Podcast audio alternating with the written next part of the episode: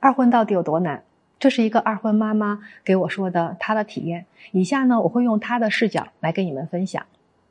我和老公都是二婚，我带着一个三岁的女儿，他带着一个六岁的儿子。刚开始结婚的时候，公婆说：“你们好好生活，孩子我们来管。”但是他们其实也没管过孩子。半年过后啊，公公心脏病犯了，婆婆身体也不好，所以就搬来和我们一起住了。我其实呢，是不是很愿意的？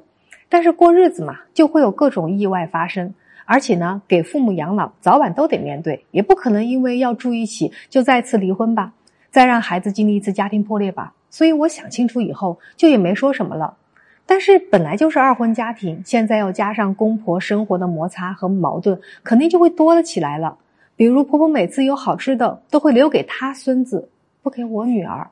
我并没有多想，毕竟人家是亲的，偏心也正常。所以有时候啊，女儿还来问我，奶奶是不是不喜欢我？我还会和我女儿说，哥哥现在啊正在长身体，所以奶奶呢才会给哥哥多吃一点。说完啊，我就赶紧给女儿去买一些吃的，哄哄她。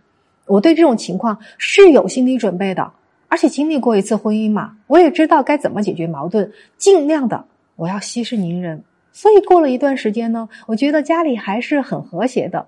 直到有一次，我和老公出去办事儿了，当天回来的特别晚，进门那一刻，我看到我女儿在喝牛奶，老公的儿子呢在喝一瓶酸奶，而且当时我女儿满身都是湿的，就脏兮兮的，我就问怎么回事儿。婆婆说啊，吃饭的时候我女儿不好好吃饭，把自己的饭洒了，弄到身上了。当时我其实有点生气的，因为那个时候已经九点过了，他们吃饭应该会在五六点，这么长时间了都不知道给孩子换件衣服吗？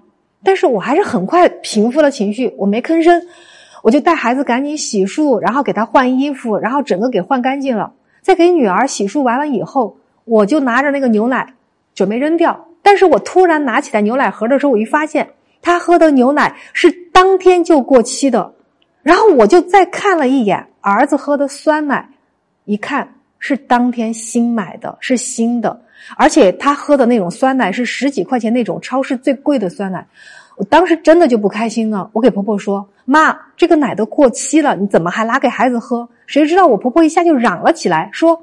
哪有过期了？今天不是最后一天吗？不喝难道扔了浪费钱啊？钱都是大风刮来的吗？你们怎么那么矫情啊？这奶又喝不死人，喝一瓶能怎么样？